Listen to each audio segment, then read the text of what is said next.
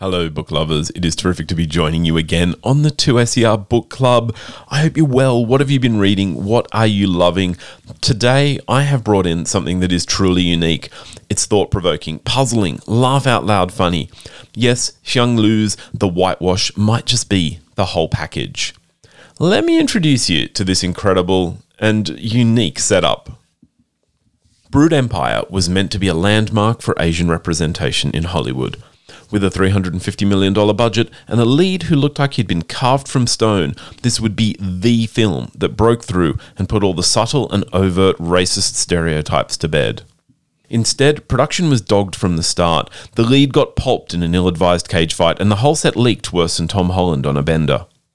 The Whitewash is the unofficial history of the rise and fall of Brood Empire, detailing not only the film's unseemly demise, but its origins in the annals of racist representations of Asia and Asians throughout 20th century filmmaking. So the whitewash is told in a documentary style led by the team at ClickBay, an online gossip rag that specializes in entertainment news and celebrity gossip of the most salacious kind. ClickBay have secured exclusive access to JK Jr., the superhero physiqued Hong Kong actor who's been cast in the leading role in Brood Empire. The film itself is an adaptation of the cult novels of Yu Guan, featuring his secret agent Brando X, a Chinese James Bond who inverts all the tropes, fighting a white supervillain seeking to subjugate the Eastern world.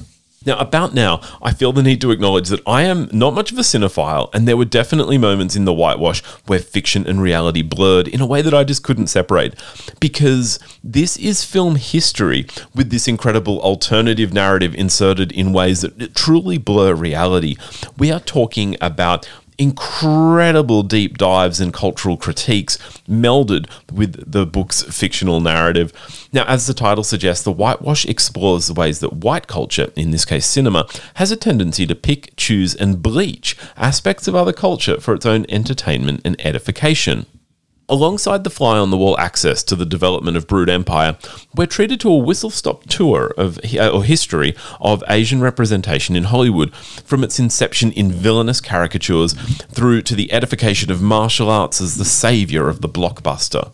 The Whitewash is very aware of its source material and it does not miss a trick in satirizing the film industry, the media industrial complex, cults of celebrity, and even all of us, who, if we're foolish enough to uncritically consume what is dished up to us across multimedia platforms. The broad thrust of the plot is the rise and fall of the film Brood Empire as it seeks to break free of the Hollywood stereotypes, only to fall victim to the machine. This is a gross oversimplification, though, as the reader is treated to this deviously woven narrative consisting of all sorts of twists and turns and an ensemble cast that you'll need a playbook to keep track of. I truly loved The Whitewash for its irreverent take on the entertainment industry that was knowing but also incisive in its critique. The book shows us an industry known for its exploitation and opens our eyes to just how much goes on behind the scenes.